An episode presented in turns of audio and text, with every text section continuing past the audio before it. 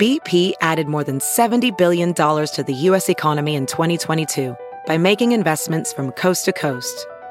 Investments like building charging hubs for fleets of electric buses in California and starting up new infrastructure in the Gulf of Mexico.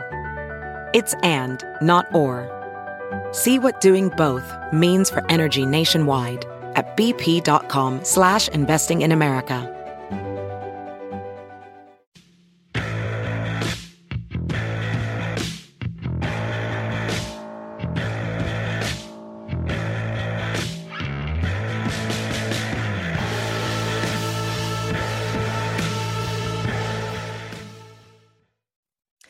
Welcome into another episode of NASCAR Coast to Coast presented by FloRacing here on the Motor Racing Network. My name is Chris Wilner coming to you from the Concord Studios just north of Charlotte, North Carolina. And as always, my trusty cohort, Kyle Rickey from Killingly, Connecticut, is on the line. Kyle, how are things this week for you? A little more racing action to cover, or are you still tired from that red eye from Phoenix? It's not bad. It wasn't that bad. Um, Monday was a recovery day, as it usually is for us to take the red eyes back from the West Coast, and now we've done it. I think most of us have done it at least two weeks in a row uh, with Vegas on top of Phoenix. But it was a good weekend. Um, great weather. I don't think I saw a cloud in the sky for, for four days out there. All three races were were really really good, um, as they usually are there. And now we're back in Connecticut where the snow is melting and uh, the short tracks around here are getting ready to open up their gates here in about three or four weeks' time. I bet you're sick and tired of talking about snow because you know it's a nice 70 degrees here in North Carolina today, and I hate Thank to rub Chris. it in each and every week, but I will. Thank you, Chris. It's okay. And you know what? I lived down there for 10 years. Yeah, that's true. And and I think in my 10 years down there in in Concord, we probably got three inches of snow total in in 10 years. That's so I'm true. okay with that. I'm okay. But every time there was a mention of snow, the entire city would shut down. I mean, all they had to do was say that there was snow potentially. Correct. Correct. It, it, everything froze in place for like three days. Yeah. So, uh, can't quite deal with the winter weather down here as y'all can do up true. north, but that's all right. You know what? We're we're we're mid March now. We're getting to the tail end of it, which means I'm almost 30 years old. Oh Lord and uh, it Me means too. it's nice out. Oh, sure, you keep thinking that, Kyle. But hey, when you were out in Phoenix, you uh, got to actually see in person here, as we did in Daytona, the ARCA Menard Series taking part uh, at the General Tire 150 at Phoenix Raceway. Were part of the coverage again on the Motor Racing Network. Always a pleasure to cover the ARCA Menard Series in person. And uh, boy, we had a whale of a race from start to finish. It started with carnage and it ended with a pretty emotional win, I'd say so it was race two of the ARCA Menard series. It was race one of the ARCA Menards West series. It was race one of the Sioux Chief Showdown. So there was a lot happening out there. And it, the 39 cars took the green flag, largest field since Daytona 2017. So the largest field in over five years. Uh, a great, great uh, show, great thing to see. Um, the ARCA Menard series, obviously very healthy right now. Uh, and and it even shows that even more when you look at the top five in the final results. So you have five different teams in the top five. Taylor Gray driving for DGR. We'll talk to him here in a little bit. Daniel Dye for GMS Racing, who led a majority of that race and looked like he was going to take the checkered flag there at one point. Sammy Smith for Busch Motorsports, Rajah Caruth for Rev Racing, and Jake Drew for Sunrise Racing out there on the West Coast. So um, the parity is there, the car count is there, um, and the competition was there as well. Unfortunately, there were some torn up race cars, as you mentioned. Uh, took a while to get that race started. A lot of contact early on, but uh, you know, for a lot of those teams, first race of the year, a lot of those drivers still, uh, you know, fairly green coming out of the off season. Yeah, it certainly is. And then you battle a track at Phoenix, and as we know, and as you've you know witnessed uh, during your broadcast coverage, you can fan out 160 feet of track there if you include the dog leg uh, after start finish. So there's a lot of room to maneuver, and I think it took some of these drivers to by surprise a little bit just how many cars you could fit, and all of a sudden have to back out because it's like staring down the barrel of a funnel when you get to turn one. And there were three restarts at the beginning of the race where they all didn't make it out of that funnel. um, I, pre-race, I talked to some of the drivers, Taylor Gray, one of them, Daniel Dye, uh, guys that have been there before. They were comfortable. And then I talked to Amber Balcaen, and I know you know Amber well.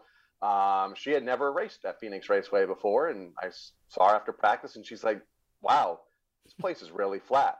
Yeah. And no grip. I'm like, "Yeah, you're you know, you can have your hands full, especially on the restarts. And unfortunately, uh, she was one of those cars involved in an, in an, early race incident in turn number one on one of those restarts. So um, you had, you know, various degrees of, of expertise at that racetrack. And, uh, you know, it, it was fun to watch. It was fun to watch. Oh, the battle and the battle up front for most of the race was absolutely fun to watch. Watching what Sammy Smith did and, and how Taylor Gray was able to kind of size up the competition there. It came down to a few late race restarts, which we'll get into. But how about that, you know, majority of the, at least the first half of the race, the battle between Sammy and Taylor? Uh, obviously, Sammy Smith winning the East Championship last year has a lot of experience. You know, uh, the pedigree speaks for itself. But, you know, Taylor was just right in his tire tracks that whole kind of opening stint once we got going green. And, it's kind of cool to watch him slide around a little bit and try to find out where the grip is around that racetrack. And uh, certainly, I mean, you know, we talk about it. We talked about it previewing the ARCA Menard series this year. Those two drivers that names we're going to talk a lot about this season. They certainly put it to the test early. And it was fun watching Taylor come up through the field. Had to start a little deeper in the pack, um, and, and, Sammy Smith won the pole for that event uh, because practice speeds also were, were part of, of qualifying for the event. Uh, Sammy led 79 laps early, but watching Taylor come up through the field, very comfortable in the outside lane. Uh, we talk about on those restarts, everybody just fighting for the bottom, two and three wide, trying to get to the inside. And meanwhile, there's Taylor in the 17 car, just passing them two, three at a time in the outside lane. And and and on a restart, the benefit of having the confidence and the car and the drive in the outside lane is you carry so much speed down the backstretch you can pick off another car or two by the time you get to turn number three. And that's exactly what he did to get to the front of the field. So it was fun to watch. It was fun to watch Daniel Dye, GMS Racing, that 43 car at the front of the field. Um, good race all around. And, and I'm excited for what the ARCA Menard series has in, in, store for us for the entire season and what the ARCA Menards West has as well. Uh, it looks like they're going to have a really good car count and a good schedule for, for this season. Their next race on March 26th, couple weeks time at the Irwindale Speedway. Yeah, absolutely. I think a lot of us that have followed the ARCA Menard series are really excited about the potential uh, that's already been displayed, you know, so far this season. And it ended, you know, just recently here on Friday night with Taylor Gray picking up his first ever career win on an emotional night for David Gilliland Racing. Earlier that week on Tuesday, losing their hauler driver Steven Stotts in a uh, crash with the hauler on their route to Phoenix Raceway and just a tragic accident. And certainly everybody's thoughts and prayers continue to be with the DGR family. And it weighed heavy on him. And I think we heard it in the post race interview. Uh, it was kind of hard, and, and, and we'll talk to him, you know, today about just what that moment's like to win a race, but also be mourning the loss of some team uh, of a team member. So, uh, but nevertheless, it was an emotional win, but a, a really impressive win for Taylor. And I think, um, you know, we say it all the time in racing. It's like once you get that first one, I think it's very easy to start getting on a roll and, and getting on a second one. And luckily, he only has uh, you know five six days to really think about it because this weekend, you know, we're getting right back after with the E Series. We saw the same thing with Ty Gibbs. Once he got that first one, yeah, look out, get out of the way because because here he came with uh, double digit wins a year ago, and I think we could see the same with with Taylor this year. Um, dabbled in the West Series a year ago, picked up a couple of wins that built confidence for this year and, and right out of the box here, race number two, and, and really the first race that he was eligible for because he couldn't run Daytona because sure. of his age. Um, you know, back in victory lane. So, going to build build confidence for the start uh, of the East season, or the continuation, I guess, of the East season this week at Five Flag Speedway in Pensacola, Florida. A lot of momentum on his side right now. Certainly, and he got it done by passing Daniel Dye there at the late late race restart, who admitted in his post race interview at Daniel Dye, that is, that uh, he regretted choosing the top on a mile and a half on a restart, and that's where uh, it bit him. And that's the learning curve, right, Kyle? These young racers got to figure out what's the best for them at the late race. Uh, you know, when it comes down to a late race restart. So certainly, I think Daniel Dye, maybe if he chose the bottom, maybe things could have been different. He saw what Taylor could do up there, yeah. Know, and and you know there were some restarts, especially early in that race, that I thought the outside's the place to be. And and if I'm Daniel Dye, I'm thinking, yeah, maybe the outside, if you can get that run and you can get that drive off, you're in really good shape.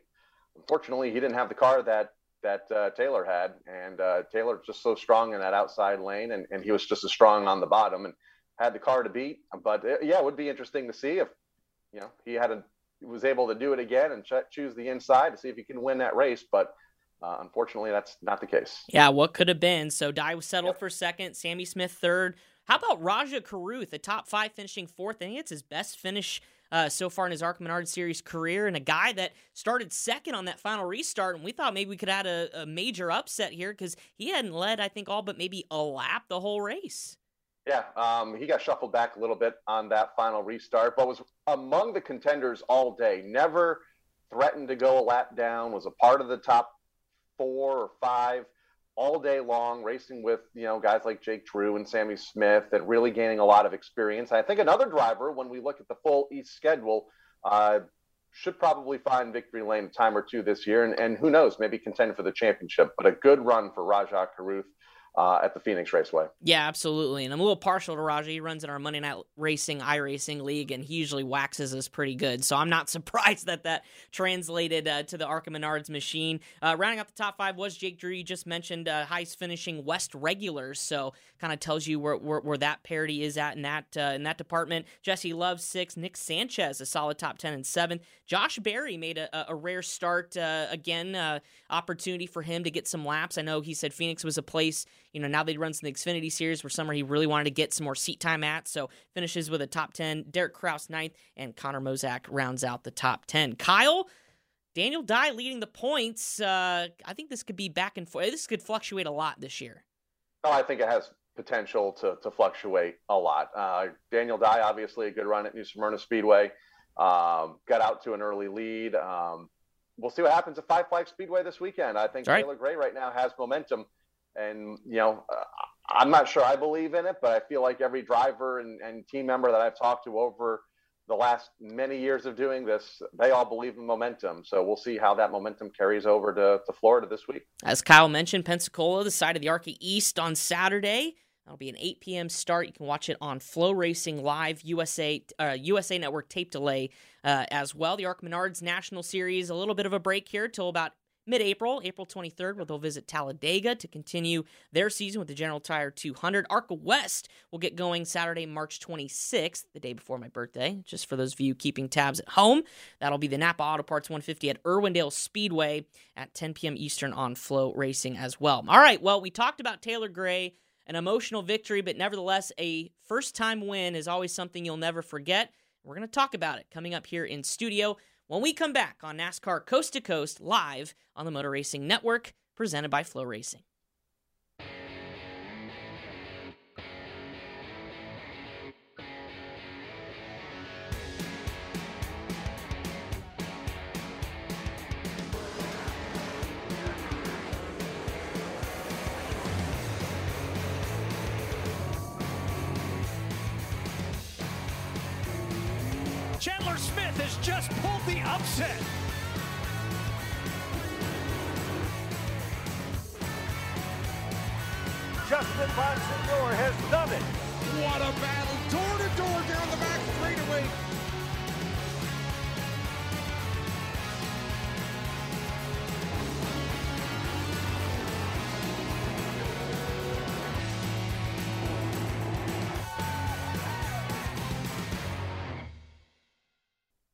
And a special guest joining us here in studio this time on NASCAR Coast to Coast, presented by FloRacing.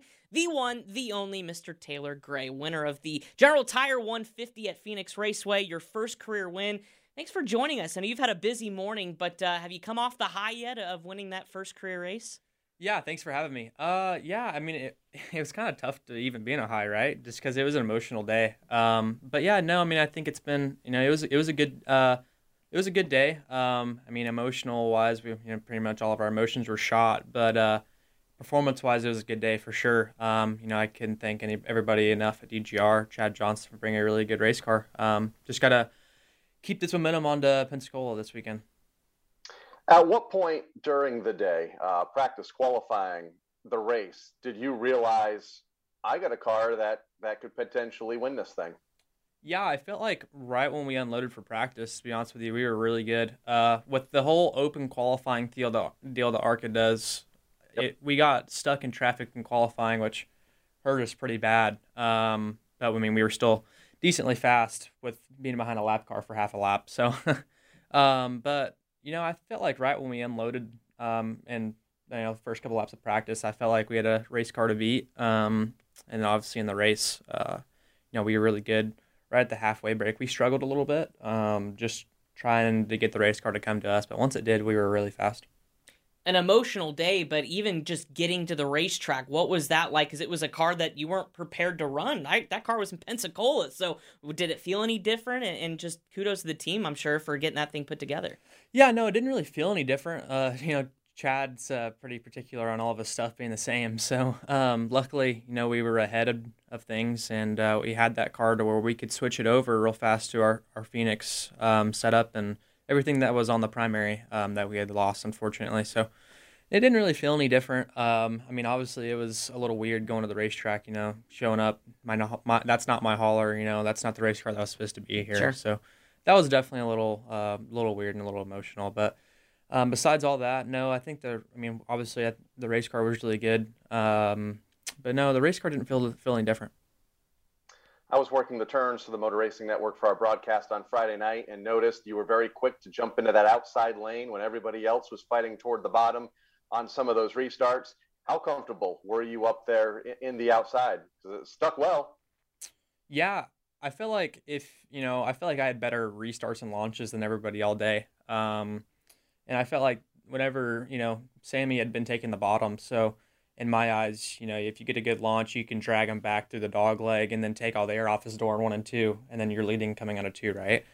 Obviously, it's a little harder uh, said than done, but um, you know, I feel like we executed at doing that pretty well. Um, I feel like I struggled uh, just a little bit. I, my restarts could have been better whenever I was the control car, but um, I feel like whenever we were second or third, we had some good restarts, and I feel like the top lane just if you can launch right, um, it'll uh, you know you can, and if you do everything correct way, uh, you can come out pretty good on it.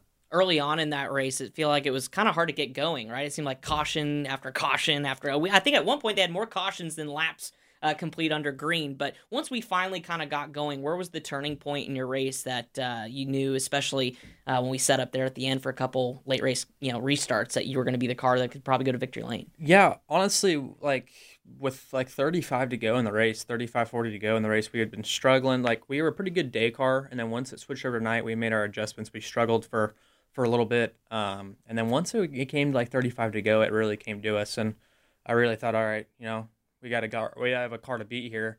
Um, and I think the 43 had gotten like four seconds out. So obviously, if the caution didn't come out, you know, he wins the race. We were, I think, on time wise, we were three tenths, three, two to three tenths faster than the 43, but you're not going to make up sure. four seconds, you know, only being that much faster. So obviously, if the caution didn't come out, he he had the race won. But you know, that's why they call it racing. Things happen. yeah you mentioned the final 35 laps, three restarts in those final 35 laps, and you were right up there at the front of the field. But as the race leader, and and on some of these restarts that are just so fun to watch when you when you guys fan out four and five wide, was there any ever concern that you guys were going to tangle at the front? I mean, we've seen it so many times in the past in this configuration of Phoenix where not everybody gets through turns one and two on these restarts, especially late in the race, racing for a win. Any concern from your seat? Uh, I mean, no concern. Uh, I mean, I feel like as if you're concerned, you know, going into it, then you're probably bad things are probably going to happen.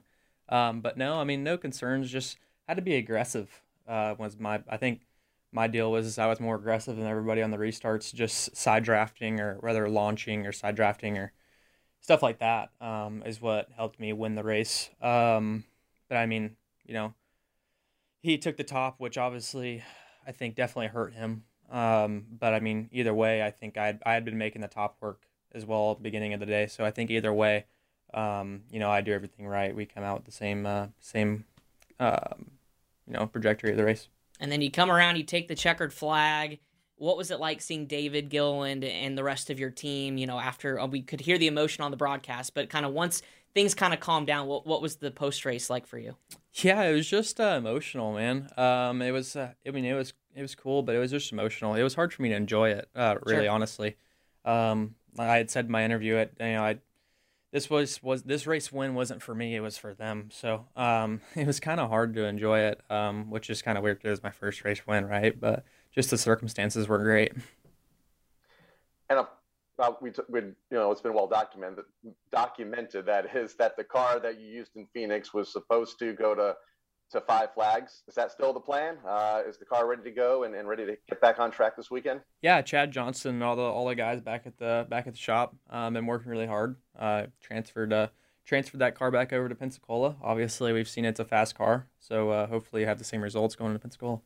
We were talking before we began the interview about the fact you're not even 17 years old yet. At the end of this month, you finally turned 17. So it's been a quick learning curve for you in your career. I think what your first late model race was 2018, if I'm not correct, somewhere around there. Yeah, I, I think so. Yeah. So like maybe four four years ago. So describe what the learning curve's been like for you, and to have this success now at not even 17 years old yet. Yeah, um, I mean, I think there's definitely been a learning curve for sure. Uh, there's been things you know I've had to learn from. Um, there's mistakes I've made I've had to learn from. Um, but just uh, just learning from each and every one of those mistakes and trying to better myself from them. I think the more I think the more you don't succeed at something and you take it as a learning experience, the more successful you're going to be, you know, down the road. So, uh, you know, I feel like that's what we've been doing right now. We've just been uh, putting in the work and uh, you know being a student of the game and obviously being at just 16 years old that restricts you from running a lot of the bigger racetracks daytona talladega for instance uh, the super speedways but you've been around i like chris mentioned you know several years now do you feel ready for those tracks i know you've tested on them in the past um, if they opened it up tomorrow do you feel like you'd be ready to, to jump on those bigger racetracks yeah absolutely uh, i'm actually i'm I'm pretty pumped to go race. Like I, I, I think I can race Pocono this year, so yep. I'm pretty. That's honestly one race I've got on my uh, calendar. That's got to check next to it. Um, I'm pretty excited for the bigger track stuff, just to you know get um, get into that type of racing, that aero racing, you know, pack racing, whatever it may be. But no, I think uh, I'm pretty excited for it. Um, you know, and you also I've got you know a crew chief that ran a lot of cup stuff, so that's the majority of the cup schedule, right? Is mile and a half stuff, so you know, I, I know it will be fast. Um, just uh, it all comes down to how I uh, how I execute these races.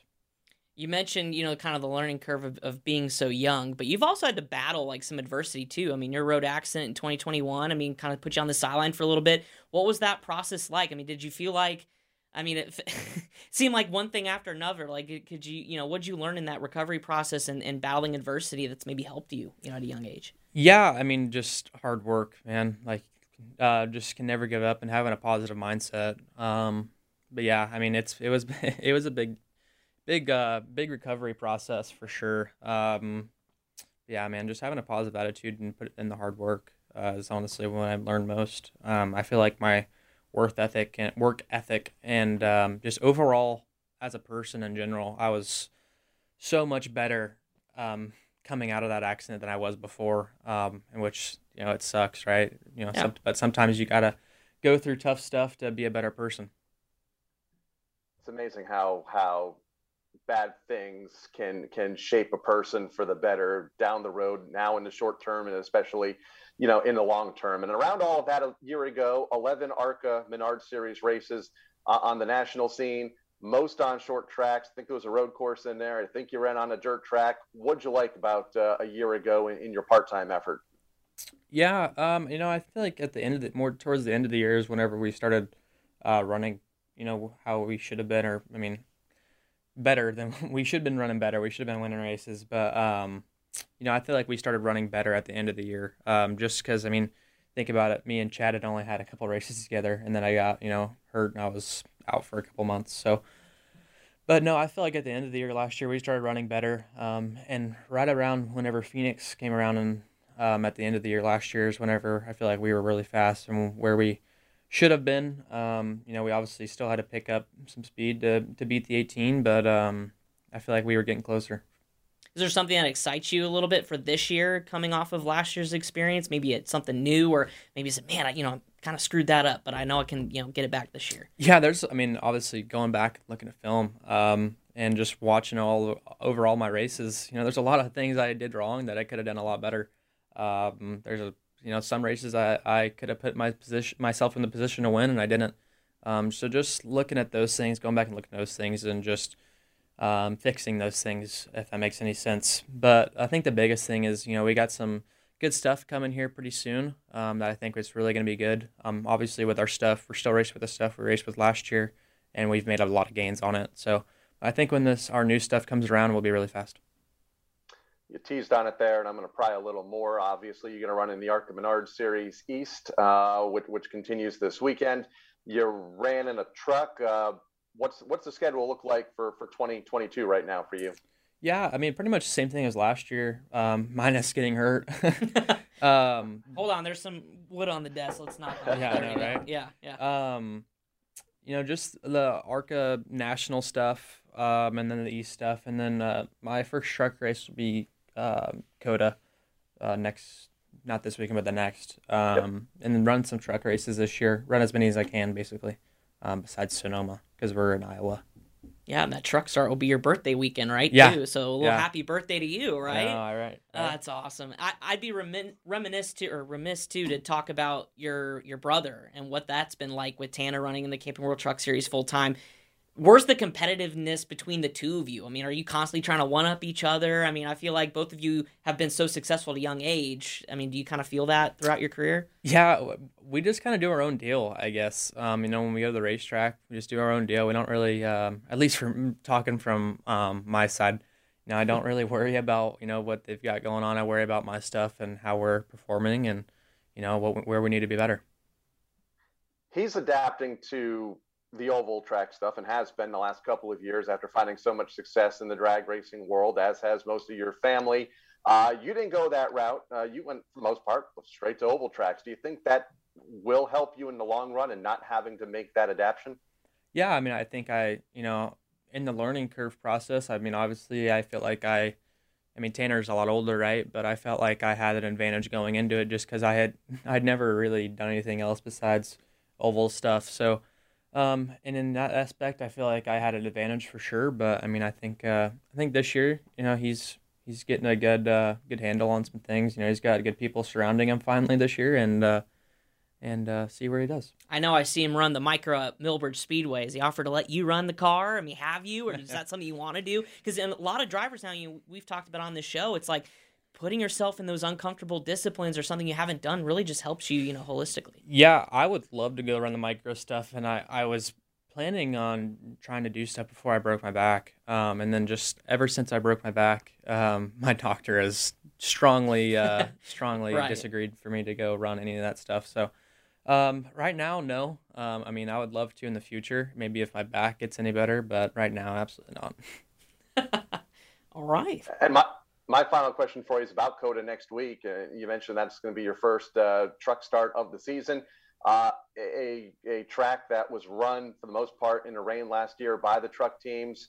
Uh, how do you prepare for an event like that? Obviously, it's your first start of the year in the truck at a track that uh, fairly complicated when you look at you know all the tracks on the schedule. Yeah, I mean, my way is just you know you're watching film, you go in the simulator, um, you know, every week, um, running it, um, looking at SMT data, uh, you know, talking to other guys that ran it in the dry. So the Xfinity guys mostly. Um, yep. But yeah, man, just doing everything you can, using all your resources. Uh, you know, I can't give too much up, too much of my uh, secrets up, but uh, just using all your resources is my biggest thing. Well, I appreciate you for coming in here. I know it's it was a difficult week, but at least you got to end it on a high note and have some momentum going forward. And uh, you're definitely going to be somebody we hope to have back plenty of times, right? Because yeah. I mean, heck, you're not even 17 years old yet, and you're going to do amazing things. So Taylor Gray, appreciate you stopping in again. Appreciate driver of the DGR Ford in the ARCA Menard Series, East, West, everything, and now he's going to start in a truck series here coming up next week. We'll be right back here on NASCAR Coast to Coast, presented by FloRacing. Chandler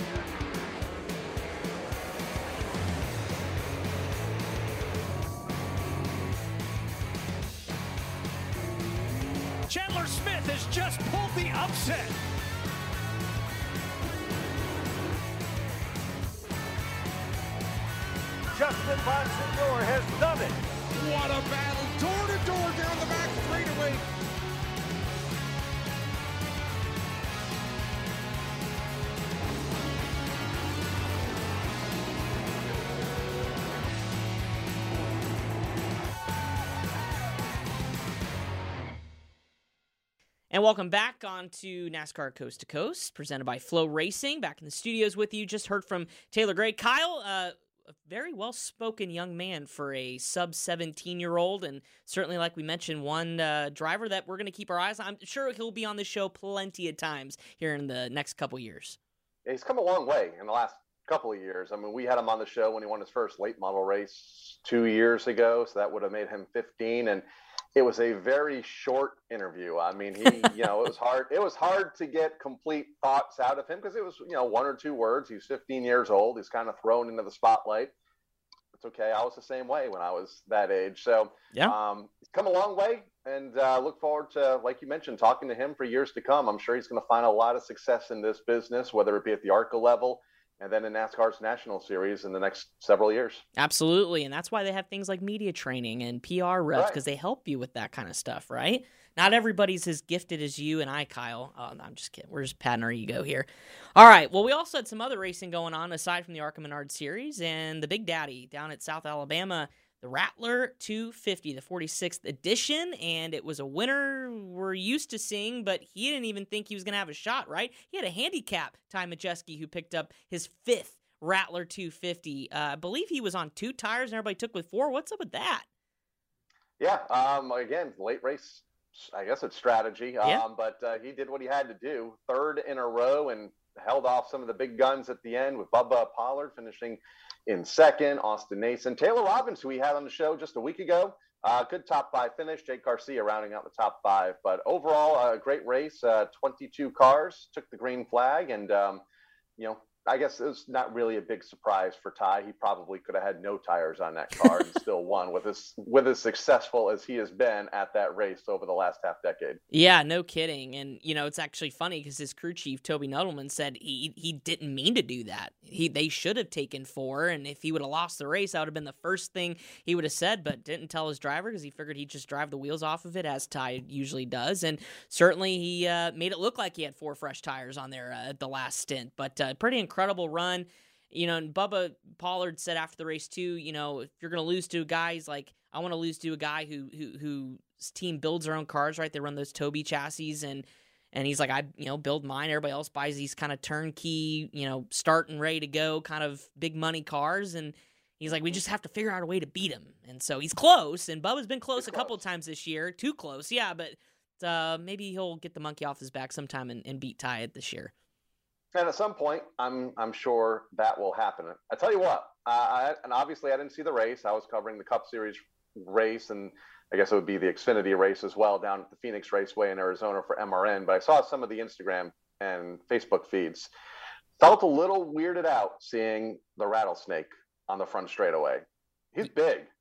He, I feel like he's gotten bigger. big snake, and it's like that rattle was on cue. It's like they hit record and mm-hmm. he knew what to do. They've uh, they've been feeding that boy some healthy food because he's getting big. And I tell you what, I I don't have a phobia of snakes like a lot of people do. I mean, for me, it's bees and some other stuff. But even the thrill seeker and one Chris Wilner, I don't know. I mean, sure, if you win the adrenaline, you're maybe not thinking about it. But I would as as soon as I kneeled down, I, all I would be doing is looking at it.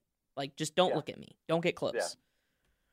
So You know what? They're they're just uh, you know we were talking about this again in Phoenix over the weekend while we were roaming Rattlesnake Hill outside Yeah. of turns what one and two now at the raceway.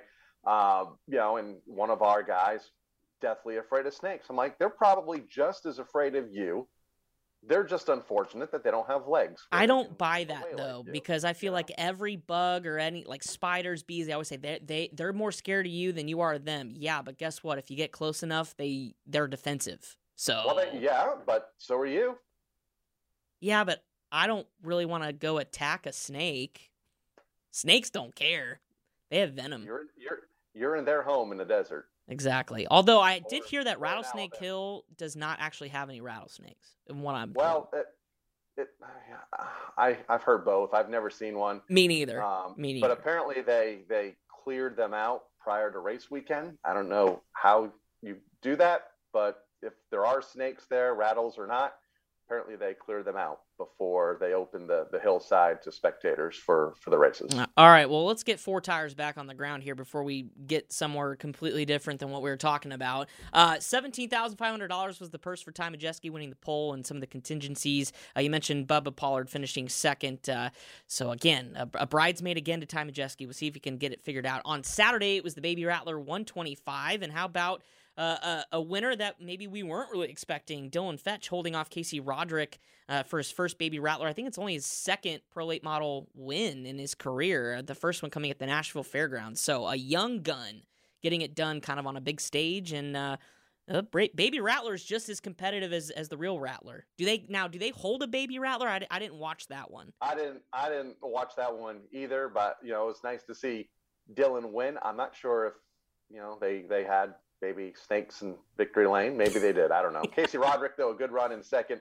Michael Hinde rounding out the top three. Again, another driver that we've talked a lot about this year after uh, finding some success at uh, New Smyrna Speedway back in February. Yeah, so just like that, the Rattler weekend is in the books for 2022. And there was another big race a little bit closer to where I'm located at here in North Carolina, the Old North State Nationals. The Cars Tour kicking off their 2022 season at Caraway Speedway, and it was a family affair. If you've ever heard the name Kvapil, we'll get used to it, especially from this past weekend. Those folks got a double dose with Carson Kvapil picking up the 30,000 to win late model stock tour race, and his brother Caden winning the Pro Late model. And uh, the Cars Tour this year, a lot of talent coming back, some new faces. But I think all eyes were on Carson because we documented Kyle, you know, his first year with JRM running the late model that Josh yep. Berry we've seen for so many years. And they've kind of had this nice little stepping stone. I think this was his third or fourth race, and they've gone fourth, third, second, and now they finally win the big one. One one uh, this past weekend uh, over another one of the young up and coming stars, Caden Honeycutt, finishing in the second spot, Jared Fryar third. Rough and tumble affair. Uh, 34 started, great car count there for, for the late model stocks. 14 finished. Uh, so do that math. And, yeah. Uh, it, was rough and tumble affair. Pro late models as well. Caden uh, t- picking up the win over Luke Fenhaus and Austin McDon- McDonald, that is.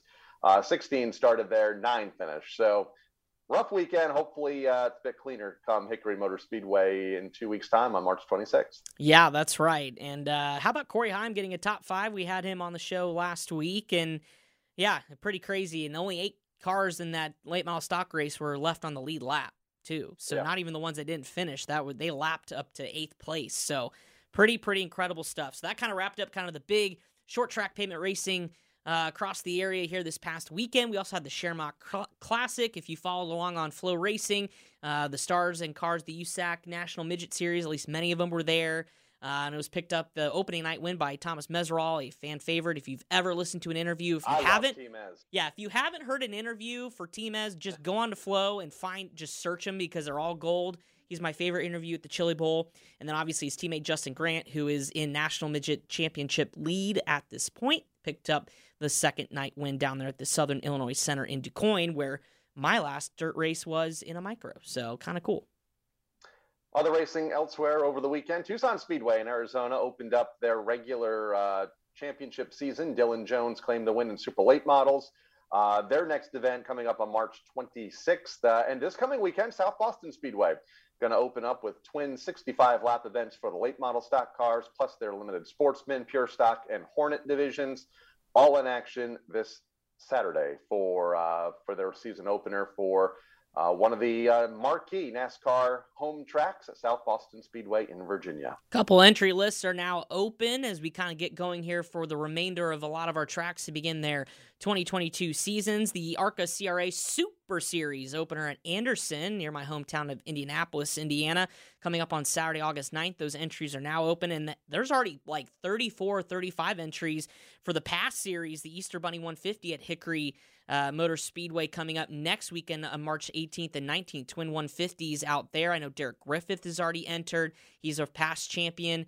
So uh, some big races still coming up. Easter Bunny 150. I can't believe it's already Easter almost. Goodness, Kyle. What do you mean still coming up? We're just starting the season here.